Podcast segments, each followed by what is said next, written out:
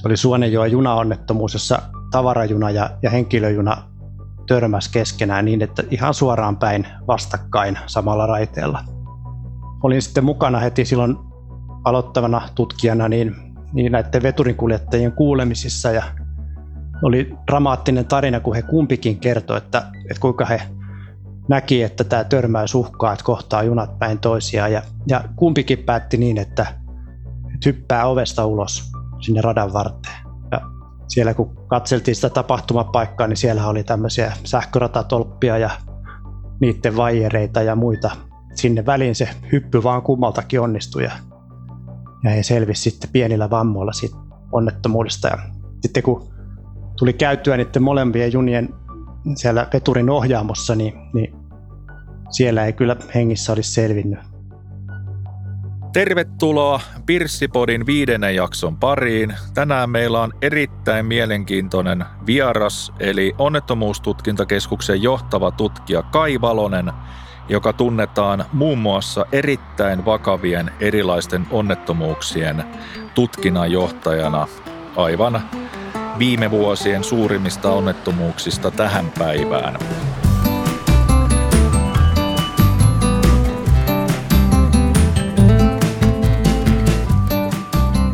Terve Kaitsu, mitä sinulle kuuluu? Hyvähän tässä kuuluu. Tietysti korona vähän varjostaa tätä, tätä arkea, mutta kevättä kohti, niin eikö se siitä taas riemuksi muutu.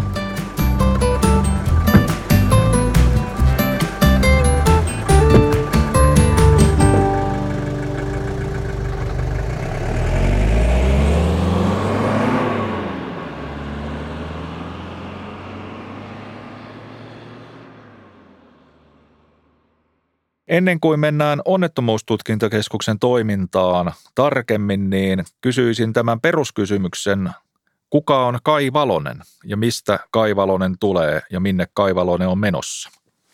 No Kai Valonen on keski-ikäinen pääkaupunkiseudulta kotoisin oleva ukko ja tosiaan johtava tutkija onnettomuustutkintakeskuksessa, koulutustausta diplomi-insinööri, joka nyt on hieman tässä tässä vaiheessa sivuseikka, työn, työn kuva on ihan muuta kuin insinöörin työt. Taksin käytöstä sen verran, että täytyy kertoa, kun kaivaloisesta on kyse, niin perhepiirissä tunnetaan, että mä tuun hyvin juttuun taksikuskien kanssa, että mä, mulla on pari kaveria, jonka, jonka kanssa tulee aiheesta juteltua paljon ja, ja sitten tota, aina kun kyydissä ollaan, niin juttelen koko matka ja ja, ja perhepiirit naureskelee, että kyllä se miten sulla juttua riittää noin hyvin. löytyy aina sopivat aiheet ja, ja on mukavaa on ollut, että mä tykkään siitä. No se on miellyttävää kuulla, koska kyllä taksinkuljettajan piirissä, vaikka tänä päivänä enemmän sinänsä ymmärrettävästi lieveilmiöt mediassa korostuu, niin piirissä on hyviä, erittäin hyviä, mukavia kuljettajia, jotka tykkäävät jutustella ja osa heistä myös koulutuksenkin mukaan tunnustelee sitä, onko asiakas juttutuulella, koska jos asiakas ei ole juttutuulella ja haluaa viettää sen pienen paussin taksin takapenkillä tai pelkäjän paikalla, niin silloin koulutuksen mukaan hänelle annetaan rauha, mutta jos asiakas on suulas, niin voin sanoa, että pirssimiesten ja tämän pirssipodinkin kuuntelijoiden parista löytyy melkoisia sana- ja verbaaliakrobaatteja. Onnettomuustutkintakeskus suurimmalle osalle Suomesta ja suomalaisista ja myös jopa maailmalla on tuttu ja vilahtelee, sanoisinko valitettavan usein, onnettomuusmerkeissä julkisuudessa, mutta toki paljon tuo siellä myös hyvää asiaa esille. Kerrataan, että mikä on onnettomuustutkintakeskus ja mikä on onnettomuustutkintakeskuksen päätehtävä. No onnettomuustutkintakeskus tietysti nimensä mukaisesti tutkii onnettomuuksia ja se tarve on noussut ihan kotimaisista lähtökohdista siitä, että kun on sattunut erittäin vakavia onnettomuuksia, niin on, on ilmennyt selkeä tutkintatarve.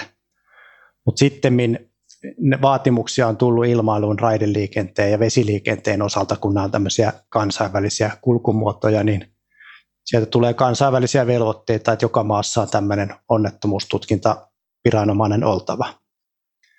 Mutta Suomessa on sitten semmoinen erikoisuus, että meillä ei rajoituta vain tähän ilmailuun, raideliikenteeseen ja vesiliikenteeseen, vaan meillä on sitten tämmöinen tutkintahaara, jota itse johdan, eli muut onnettomuudet. Sinne sitten kuuluu kattosortumia, tulipaloja, räjähdyksiä ja sitten tietysti vakavia tieliikenneonnettomuuksia. Näitä kaikkia me sitten tutkimme. Ja tutkinnan tarkoitus on se, että saataisiin yleistä turvallisuutta parannettua, että kaikilla suomalaisilla ja ketä täällä Suomessa pyörii, niin olisi turvallisempaa olla, että näitä onnettomuuksia voitaisiin välttää. Että onnettomuustutkintakeskus ei, ei käsittele ollenkaan oikeudellista vastuuta, että sitä varten on ihan muut viranomaiset olemassa. Selvä, eli onnettomuuksien kirjo, joita tutkitte ja jonka äsken tuossa pääpiirteissään kuvailit, niin se on hyvin laaja. Sortumista vakaviin tieliikenneonnettomuuksiin. No sitten tästä onnettomuustutkintakeskuksen ikään kuin organisoitumisesta verrattuna onnettomuustietoinstituuttiin. Eli julkisuudessa kansalaisilla osalla voi mennä joskus sekaisin se, että mikä on onnettomuustutkintalautakunnan kautta onnettomuustietoinstituutin ero verrattuna onnettomuustutkintakeskukseen ja sen tutkintaryhmiin? Joo, tämä on hyvä kysymys. Tämä menee aika usein mediassakin sekaisin ja, ja itse kullakin. Tämä tutkijalautakunta käsite on jo tuolta 60-70-luvulta lähtien, siis tieliikenteen tutkijalautakunnat. Eli joku voi muistaa tai lukenut jostakin Wikipediasta, että, että Turho Kekkonen kyllästyi 60-70-luvulla siihen, että, että Suomessa yli tuhat ihmistä kuolee vuosittain tieliikenneonnettomuuksissa. Silloin tälle asialle todettiin, että pitää tehdä jotain ja silloin syntyi tämä tieliikenneonnettomuuksien tutkintakäytäntö. Ja se, se ei ole siis onnettomuustutkintakeskuksen hommaa. 60-70-luvulta lähtien on, on ö, vakuutusyhtiöt hoitanut tätä kuolemaan johtaneiden tieliikenneonnettomuuksien tutkintaa ja se jatkuu edelleen onnettomuustietoinstituutin alla. Eli kun joku kuolee tieliikenneonnettomuudessa, niin silloin sinne tulee tutkijalautakunta, joka on alueellinen vakuutusyhtiöiden ylläpitävä järjestelmän mukainen tutkinta. Mutta sitten kun tapahtuu jotakin erityistä, esimerkiksi pari vuotta sitten Kuopiossa linja-auto-onnettomuus, kun linja-auto ajautui tämmöiseltä rampilta ulos tieltä kaiteen läpi junaradalle ja useita ihmisiä kuoli, niin sitten kuvaan tulee onnettomuustutkintakeskus ja onnettomuustutkintakeskuksen tutkintaryhmä. Siinä tapauksessa olin itse tutkinnanjohtajana ja, ja sitä lähdin sitten heti hoitamaan. Siinä me toimitaan aina hyvässä yhteistyössä tämän onnettomuustietoinstituutin tutkijalautakunnan kanssa. Meillä on yhteiset tavoitteet, että saadaan se tutkinta hyvin käyntiin, mutta nämä kaksi järjestelmää on, on ihan erilliset sitten kuitenkin. Eli onnettomuustutkintakeskuksen tutkinta kun tehdään, niin siitä laaditaan yksittäisestä tutkinnasta kattava tutkintaraportti, joka julkaistaan meidän nettisivuilla. Kun taas sitten tämä onnettomuustietoinstituutin sieltä vuosikymmenen takaa jo jatkunut toiminta, niin se tähtää enemmän tämmöiseen tilastolliseen tarkasteluun, että sieltä löytyy hyvää kattavaa dataa vuosikymmeniä ajalta esimerkiksi turvavöiden käytöstä onnettomuuksissa, renkaiden merkityksestä, terveydentilan merkityksistä ja muista, että se on semmoinen, semmoinen tilastollisempi tarkastelutapa kuin meillä. Eli, eli onnettomuustutkintakeskus on, tulee silloin apuun, kun on, on jotain oikein isoa sattunut ja, ja sitten kansakunta kaipaa tietoa, että mitä, mikä siinä oikein meni vikaan ja mitä siitä olisi syytä oppia ja tätä me sitten mielellämme myös julkisuudessa esitellään, että kaikki saisi tietää, mikä, mikä oli olennaista siinä kyseisessä tapauksessa. Mielenkiintoista. No osin jo hieman viitattiin tutkintoihin, joissa lukuisissa ymmärtääkseni ja muistaakseni yli 20 vuoden onnettomuustutkintakeskuksen työhistoriallasi olet ollut mukana, kuten tämä mainitsemasi Kuopion – erittäin vakava linja-auto-onnettomuus parisen vuotta sitten. Mitkä tutkinnat työhistorialtasi ovat jääneet ja painuneet mieleesi ikään kuin merkittävimpiminä ja sellaisina tutkintoina, jotka, jotka jäävät sinne aivojen muistijälkiin, ehkä muita jälkiä pysyvämmin. No pysyviä jälkiä on jäänyt niistä, missä on, on lapsia kuollut. Valitettavasti niitäkin on ollut, ollut useita. Nyt yksi on tälläkin hetkellä meneillään semmoinen tutkinta, voidaan palata siihen myöhemmin. Mutta sitten uran alkuajolta sieltä yli 20 vuoden takaa, niin mieleen jäi se tietysti se ensimmäinen, jossa olin onnettomuuspaikalla. Se oli Suonenjoen junaonnettomuus, jossa tavarajuna ja, ja henkilöjuna törmäs keskenään niin, että ihan suoraan päin vastakkain samalla raiteella. Ja, ja olihan se mieleenpainuvaa, kun sinne paikalle mentiin ja, ja siellä se junat oli, oli käytännöllisesti katsottuna päällekkäin. Se, oli, se on ehkä monelta unohtunut se onnettomuus, koska siinä ei kuolonuhreja tullut, mutta, mutta itselleni se kyllä jäi mieleen aika vahvasti. Siitä voisin kertoa semmoisen pienen tarinankin, kun olin sitten mukana heti silloin aloittavana tutkijana niin, niin näiden veturinkuljettajien kuulemisissa ja oli dramaattinen tarina, kun he kumpikin kertoi, kummankin junan kuljettaja kertoi, että, että kuinka he näki, että tämä törmäys uhkaa, että kohtaa junat päin toisiaan ja, ja kumpikin päätti niin, että, että hyppää ovesta ulos sinne radan varteen. Siellä kun katseltiin sitä tapahtumapaikkaa, niin siellä oli tämmöisiä sähköratatolppia ja niiden vaijereita ja muita sinne väliin se hyppy vaan kummaltakin onnistui ja, ja he selvisi sitten pienillä vammoilla siitä onnettomuudesta. Ja sitten kun tuli käytyä niiden molempien junien siellä veturin ohjaamossa, niin, niin siellä ei kyllä hengissä olisi selvinnyt. Tämä hyppy oli, oli erinomainen toimenpide siihen paikkaan, vaikka, vaikka sitten taustalla oli semmoinen, että veturin kuljettajan ohjeessa luki, että törmäyksen uhatessa niin pitää mennä sinne ohjaamon lattialle maaten – suojautua sinne jalkatilaan, niin, niin tota, kumpikin teki ohjeesta poikkeavan ratkaisun, mutta oli, oli viisas, viisas teko. Eli merkityksellisyyttä työstä ja sen tärkeydestä ei tarvitse erikseen ikään kuin ihmisille perustella.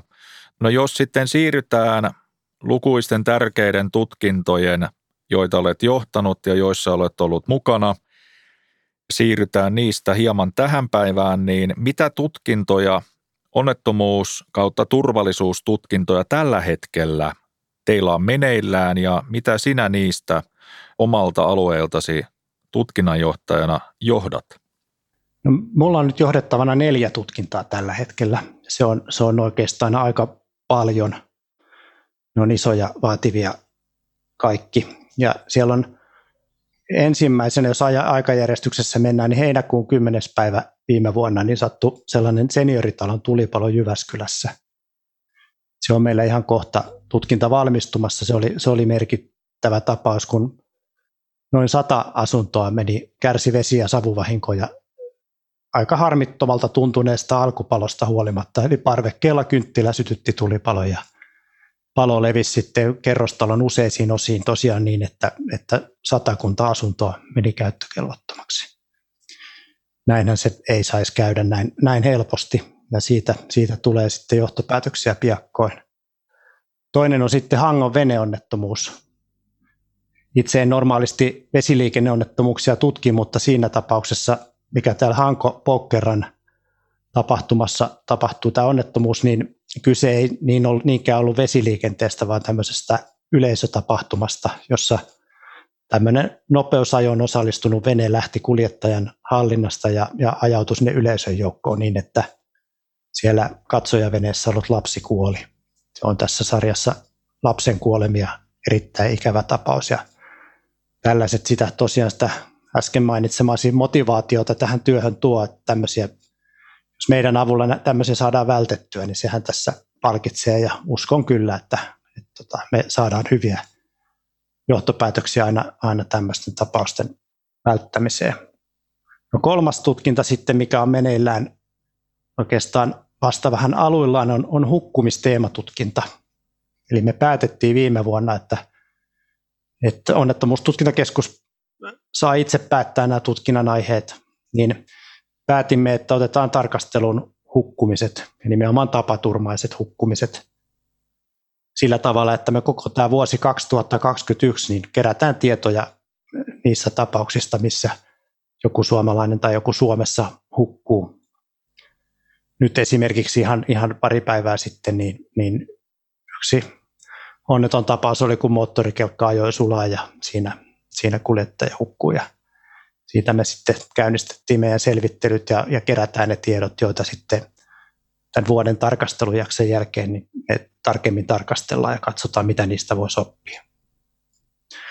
Mutta näin niin kuin henkilökohtaisesti kaikkein työllistävin tutkinta, mikä on nyt meneillään, niin on, on koronapandemian tutkinta. Laki sallii semmoisen tilanteen, että, että valtioneuvosto voi halutessaan käynnistää tämmöisen niin sanotun poikkeuksellisen tapahtuman tutkinnan. Koronapandemiahan ei ole onnettomuus, vaan se on tauti. Mutta tällaisessa tapauksessa tosiaan valtioneuvosto voi päätöksen tehdä ja nyt se viime syksynä päätti, että tähän koronapandemian näihin torjuntatoimiin, niin niihin, niitä tarkastelemaan käynnistetään onnettomuustutkinta. Ja se on nyt meneillä ja se on, se on varsin työläs, koska tämä pandemia on vaikuttanut niin valtavasti moniin organisaatioihin ja kaikkien tekemiseen. Että me on, on tota kahdeksan hengen ryhmällä niin tehty, tehty valtavasti töitä ja tavoitteena se, että me kesään mennessä saadaan, saadaan julkaistua raportti siitä, että miten nämä torjuntatoimet tämän ensimmäisen aallon osalta meni. Eli meille, meille annettu tarkastelujakso on ainoastaan se pandemian ensimmäinen aalto, että nyt nämä tällä hetkellä meneillään olevat vaiheet, niin ne on, ne on sitten jonkun muun tarkastelun aiheena. Siinä on varmasti historiallinen tutkinta ja historiallisen laaja ja syvä tutkinta ja voin kuvitella, että sillä tutkintaryhmällä ei tie, esimerkiksi tiedonmäärän suhteen niin sanotusti käsiteltävän tiedonmäärän suhteen vapaa-ajan ongelmia ole. Ja kun kuitenkin hyvin laajasta kulkutaudista on, on vettä Vantaajoissa virrannut ja vuosia kulunut, kun sellainen on kohdallemme, jonka keskellä nytkin elämme, niin iskenyt –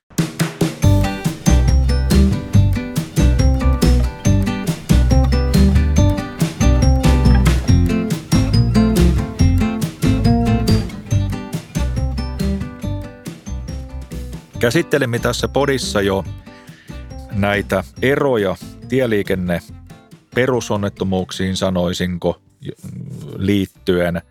Miten sinun työnkuvaasi tosissaan nämä vakavat tieliikenteen onnettomuudet ja vaaratilanteet liittyvät ja minkälaisia tutkintoja on ollut, joita olet johtanut tai ollut mukana tutkintaryhmien työskentelyssä? No uran alkuvaiheessa olin, olin mukana parissa linja-auto-onnettomuuden tutkinnassa ja, ja ihan jonkin verran, ei, ei tosin kovin paljon, niin sivusen myöskin tämä kaikkein pahinta, mikä on ollut, eli Konginkankaan onnettomuutta. Ja nyt sitten minä olen, olen siinä tutkinnassa annettuja suosituksia seurannut, mutta itse olen johtanut sitten se, myöskin muutamia linja-auto-onnettomuuksien tutkintoja. Niitä on aina, aina silloin tällöin, ei ole joka vuosi onneksi vakavia linja-auto-onnettomuuksia, vaan välillä vähän pidempiäkin taukoja. Ja me ollaan myös 2011 muistaakseni tutkittu yksi ketjukolari tuolla Kuopiossa. Et se, sehän kytkeytyy nyt siihen, että tässä on hiljattainkin ollut ketjukolareita täällä pääkaupunkiseudulla. Eli me, meidän tietämys näistä ketjukolareista rajoittuu oikeastaan sinne, sinne kymmenen vuoden takaiseen tutkintaan, mutta hyvinkin samanlaisia piirteitä näyttäisi olevan tällä näissä tuoreimmissakin tapauksissa. Eli, eli se, että tapahtuu tämmöisillä semmoisilla teillä, missä on kaksi kaistaa samaan ajosuuntaan ja siellä sitten kun lähdetään ohittelemaan, niin, niin näkyvyys huononee ja sitten kun siinä huonontuneessa näky, näkyvyydessä niin vauhti hidastuu, niin sitten alkaa äkkinäistä jarruttelua ja, ja peräänajoa ja, ja se saattaa se tilanne kestää useita minuutteja. Se, siellä Kuopiossakin se kesti useita minuutteja, niin että välillä siellä oli esimerkiksi ajoneuvot pysähtynyt ja, ja sitten tuntuu, että tilanne oli rauhoittunut, mutta sitten tuli vielä, kuitenkin tuli joku vielä perään. Ja, ja semmoista niin kuin toisistaan irralla olevia autoja niin niputtu toistensa kanssa. Ja sitten kun sinne välillä tulee vielä raskas ajoneuvo sekaan, niin se niin sanottu niputusvaikutus onkin sitten vähän rajumpi. tämmöisessä tilanteessa, jos, jos niin kuin saa neuvoa vähän, että miten semmoisessa kannattaa tilanteessa olla, niin, niin se on, jos näkyvyys menee huonoksi, niin kuin mä sanoisin, että vauhtia pois vaan kaikki. Silloin se, silloin se niin kuin turvallisuus siinä, siinä paranee, eikä kannata lähteä sinne, sinne lumipöllyyn ohittamaan. Ja sitten toinen tärkeä havainto on se, että kannattaa niin kuin etupäässä pysyä siellä autossa. Ei voi luvata, että se on aina se paras tapa, mutta että nämä kokemukset, mitä meillä on, niin on osoittanut sitä, että sinne ajoradalle ei kannata lähteä kävelemään. Sieltä, sieltä voi, tilanne voi jatkua ja sieltä voi tulla ajoneuvoja sitten päälle. Ja toisaalta siellä, siinä voi mennä sen tilanteen purkamisessakin kauan, että ei siellä, siellä tota ulkona kylmässä tuiskussa niin kovin kauaa pysty edes muutenkaan seisoskelemaan, että se voi olla se oma auto niin usein turvallisin paikka siinä tilanteessa. Ja tota, sitten voisi, voisi ehkä senkin nostaa esille, että, että semmoinen säännösteiden ja kelivaroitusten seuraaminen on ammattilaisille se pitäisi olla ihan, ihan joka päivästä rutiinia, niin kuin selkeä homma, että niitä aina katsotaan ja, ja joka autoilijalle myöskin. Sehän näkyy tietysti tuulilasista, jos keli menee huonoksi, sen näkee siinä heti, mutta, mutta tota se, että etukäteen vähän varautuu, niin voi miettiä sitä, että tarviiko mennä sinne ajamaan ja minne, minne kannattaa lähteä. Ja toisaalta ne ajatukset niin kuin etukäteen vähän orientoituu siihen suuntaan, että tänään voi olla vähän huonompi päivä tuolla liikenteessä, niin mä uskon, että se, se auttaa selviytymään näistä tilanteista. Kuinka sitten niin tieliikenteen turvallisuudesta yleisesti, mistä tieliikenteen turvallisuus sinun mielestäsi koostuu? No tieliikenteessä tai kuolemaan johtaneiden onnettomuuksien määrä, se on, se on vähentynyt koko ajan. Voisi sanoa, että se on hienosti vähentynyt, mutta kyllä siinä sitten on myös pessimistisiä näkemyksiä, että, että se olisi voinut vähentyä paljon enemmänkin. Eli ei olla ihan tavoitteita saavutettu ja monessa muussa on, on kehitys ollut parempaa kuin Suomessa. Mutta, mutta mistä, sitä voi miettiä, että mistä se kehitys johtuu, että miten ne määrät on saatu alemmaksi, niin, niin sanoisin, että se koostuu monesta asiasta. Se on, se on sarja pieniä asioita. Turvallisuus syntyy pienistä hyvin tehdyistä asioista, mutta sitä voi jakaa sillä tavalla, että se on, se on tämä tieympäristö, on silloin oma osa, osansa, että se on, se on hyvää, siellä on, siellä on tota, selkeä kulkea ja, ja ei, ei tule yllätyksiä sen kautta. Sitten on tämä ajoneuvotekniikka ja sitten tietysti kuljettajien toiminta. Mikä näistä sitten mahdollisesti eniten on vaikuttanut, niin niin ehkä, en tiedä johtuuko insinööritaustasta, mutta, mutta väittäisin, että ajoneuvotekniikka on, on vähentänyt kuolemaan johtaneita onnettomuuksia kaikkein eniten. Eli autojen kolariturvallisuus on, on parantunut ihan huikeasti, mutta myös tämä passiivinen turvallisuus, eli tai aktiivinen turvallisuus, kaikki turvallisuudet muodot, eli, eli on ABS-jarrua, on hallintaa ja rengastekniikkaa ja ties mitä, mitä kehitystä tapahtunut. Pieniä asioita, mikään niistä yksinään ei, ei selitä isoja asioita, mutta ne yhteenlaskettuna niin on vienyt tätä turvallisuutta paljon eteenpäin.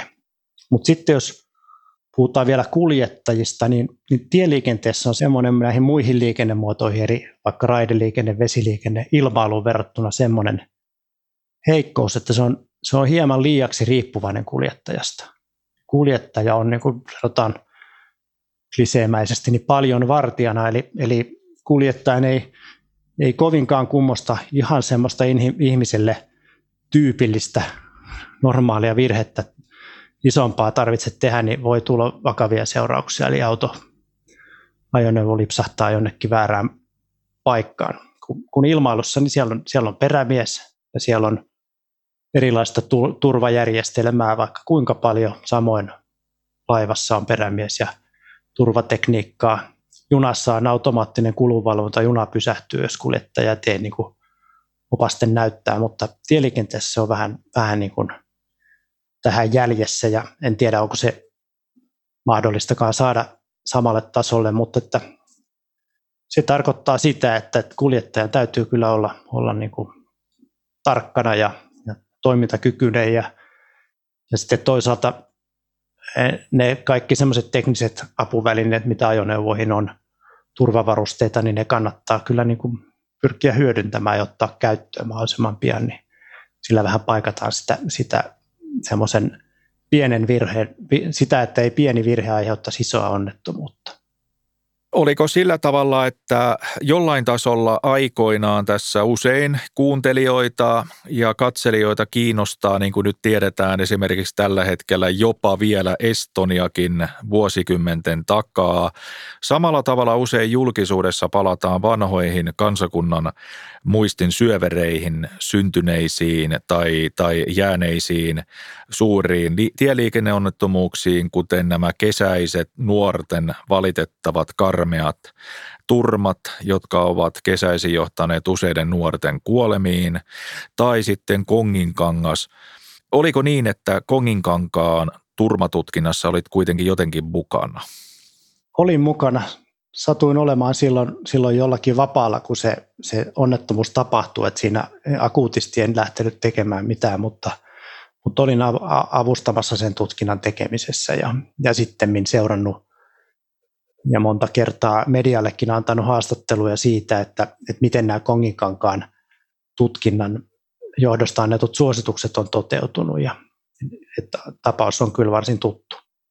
Meillähän niin kuin tämä onnettomuustutkintakeskuksen toiminta on, on sillä tavalla, se on valtakunnallista ja, ja näkökulma on sillä tavalla laaja, että me onnettomuuden tutkinnan jälkeen niin me ei kiinnitetä huomiota siihen niin kuin tiettyyn paikkaan, että mihin tarvitsisi saada keskikaide esimerkiksi, vaan, vaan suositukset on sen tyyppisiä, että keskikaiteita tulisi lisätä koko tie, päätieverkolle tai tievalaistusta tai, näin poispäin. Että se, se juuri se kyseinen paikka ei, ei yleensä käänny niin, niin olennaiseksi siinä, siinä meidän johtopäätösharkinnassa. Eli pyritte niin kuin vaikuttamaan yksittäistapausten lisäksi koko ikään kuin valtakunnalliseen turvallisuuteen, siihen niin kuin turvallisuuden kokonaisuuteen. Kyllä nimenomaan näin, että me koitettaisiin saada, saada mahdollisimman laajaa vaikuttavuutta. Että jos me havaitaan joku puute, niin että se, se puute korjattaisiin valtakunnallisesti ja laajasti. Esimerkkinä niin, että jos jollekin linja-autoyhtiölle, tietylle firmalle sattuu onnettomuus, niin, niin ei se kovinkaan paljon turvallisuutta paranna, että me tuodaan esille, että siinä firmassa pitäisi tehdä näin ja näin. Se, se voi olla, että se firma on muutenkin siitä tapauksesta oppineena, niin pystyy välttämään sitä tapahtuman toistumista, vaan sen sijaan on tärkeää, että me, me tuodaan esille, että koko alalle pitäisi esimerkiksi tuoda joku, joku tietynlainen käytäntö, joka sitten turvallisuutta parantaa.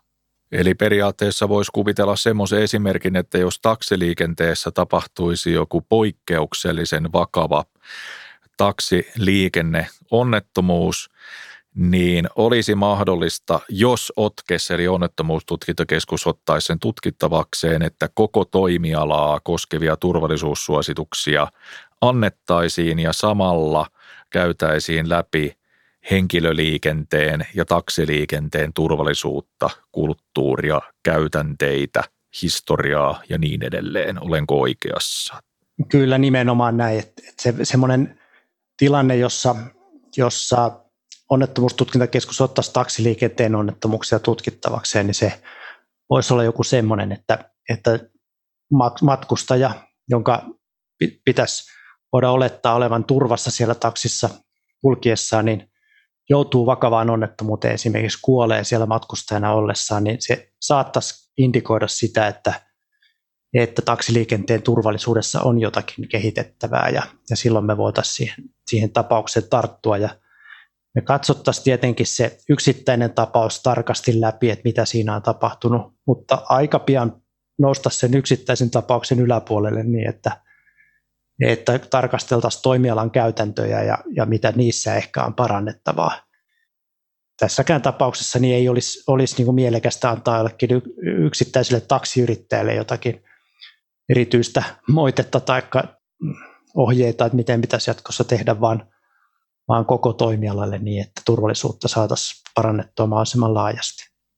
Varsin turvallista on taksiliikenne ollut tässä Tietysti tarkoita, etteikö kehitettävä aina on, joka toimialalla on kehitettävää, mutta että onnettomuustutkintakeskus ei ole useinkaan harkinnut taksiliikenteen onnettomuuksia otettaisiin tutkittavaksi. Että kiitokset siitä vaan taksialalle, että hyvin, on, hyvin olette hoitaneet tätä liikennettä ja, ja tota, siellä on selvästikin ammattilaisia ollut asialla näinä vuosi, vuosikymmeniä. Nythän alalle on tapahtunut paljon muutoksia, mutta siitä, siitä ei nyt meillä mitään johtopäätöksiä vielä ainakaan ole.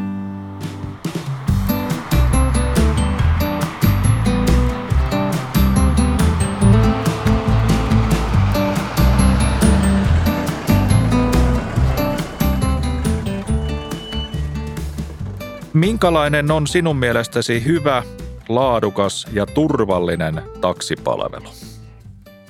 No jos kuljettajasta lähtisi, niin, niin näkisin, että, että luottamusta ja turvallisuushenkeä luo semmoinen asiallinen kuljettaja, joka ei, ei hermostu mistään ja, ja josta huokuu semmoinen ammattimaisuus. Korostaisin tätä ammattimaisuutta, että olla ammattilainen ja, ja kaikilla toiminnalla osoittaa sitä, että tässä ollaan, ollaan tota, alan ammattilaisia. Siihen ammattilaisuuteen kuuluu se, että noudattaa niitä turvallisuuteen liittyviä sääntöjä ja tietysti, mutta niitä voi noudattaa, niin ne, ne täytyy tietää ja kyllä mä uskon, että alan ammattilainen ne säännöt tietää, mutta että niitä on syytä niin kuin noudattaa tarkasti, vaikkei kaikista olisikaan niin samaa, samaa mieltä. Eli ei, ei pidä ajaa ylinopeutta ja pitää huolehtia turvavyöstä sekä omasta että muiden ja ei aja väsyneenä ja ei aja turhan päitä jalkakäyttävällä pyörätiellä. Näkisin myös, että ammattimaisuuteen kuuluu myös se, että kalusto on hyvässä kunnossa. Se on kunnollista ja se on mahdollisimman uutta. Että se tiedetään, että oikeastaan henkilöautotekniikassa on niin, että mitä uudempi, niin sitä turvallisempi näin. Että se on mennyt koko ajan ja menee eteenpäin. Renkaat on aika olennaiset, nekin pitää ammattilaisella olla, olla kunnossa, eikä, eikä niin sanotusti venytetä niin kuin yksityisautoilijat monesti tekee, että ajetaan loppuun ja ajetaan talvirenkaat kesällä loppuun ja näin edelleen, niin se ei, toimintatapa ei, ei ole niin kuin ammattimaista mun mielestä. Jostain linja-autofirmasta kuulin semmoisen hienon huomion, että heillä on semmoinen käytäntö, että, että he ei keskustele niistä turvavaruste, rast, lisävaruste rastituksista siellä ostohetkellä ollenkaan, vaan, vaan se todetaan niin, että me otamme kaikki turvavarusteet, mitä tähän autoon on tarjolla. Ja piste. Se on aika, aika hieno toimintamalli ja osoittaa sitä, että se turvallisuus on niin kuin siellä, siellä niin kuin korkealla niissä arvo, arvostusasteikoissa, että niinhän se on syytä olla. Et, et mä näkisin, että, että niin se taksiliikenteessäkin pitää olla, että se, se ammattimaisuus, turvallisuus, asiallisuus, niin siitä, siitä se tulee hyvä, hyvä myyntivaltiolla, jolla sitten asiakkaat tulee mielellään kyytiin hyvällä mielellä. Ja puheen taksissa hoitaa johtava tutkija Kai Valonen, eli sekin tulee kaupan päälle. Kyllä, silloin kun minä tuon kyytiin, niin, niin tota, jutellaan koko matka, paitsi, paitsi ehkä joskus on, on venossa jonnekin, missä pitää keskittyä, niin sitten ollaan vähän, vähän hiljaisempia. Kiitoksia Kaitsu, Kai Valonen, että sinulla oli aikaa tulla monien lukuisten vaativien tutkintojen keskeltä Pirssipodin vieraaksi onnettomuustutkintakeskuksen edustajana. Toivotamme sinulle kaikesta huolimatta hyvää kevättä Pirssipodista ja hyvällä tavalla toivomme, että me ainakaan vakavien taksionnettomuuksien merkeissä vähän aikaan, jos ollenkaan, tapaa. Kiitoksia. Joo, juuri ihan samaa ajattelin tässä sanoa, että toivottavasti emme työmerkeissä tapaa, mutta muuten niin sakke soitellaan ja, ja sitten kun taksissa ollaan, niin, niin jutellaan. Kiitoksia. Hyvää kevättä koronasta huolimatta. Kiitos paljon.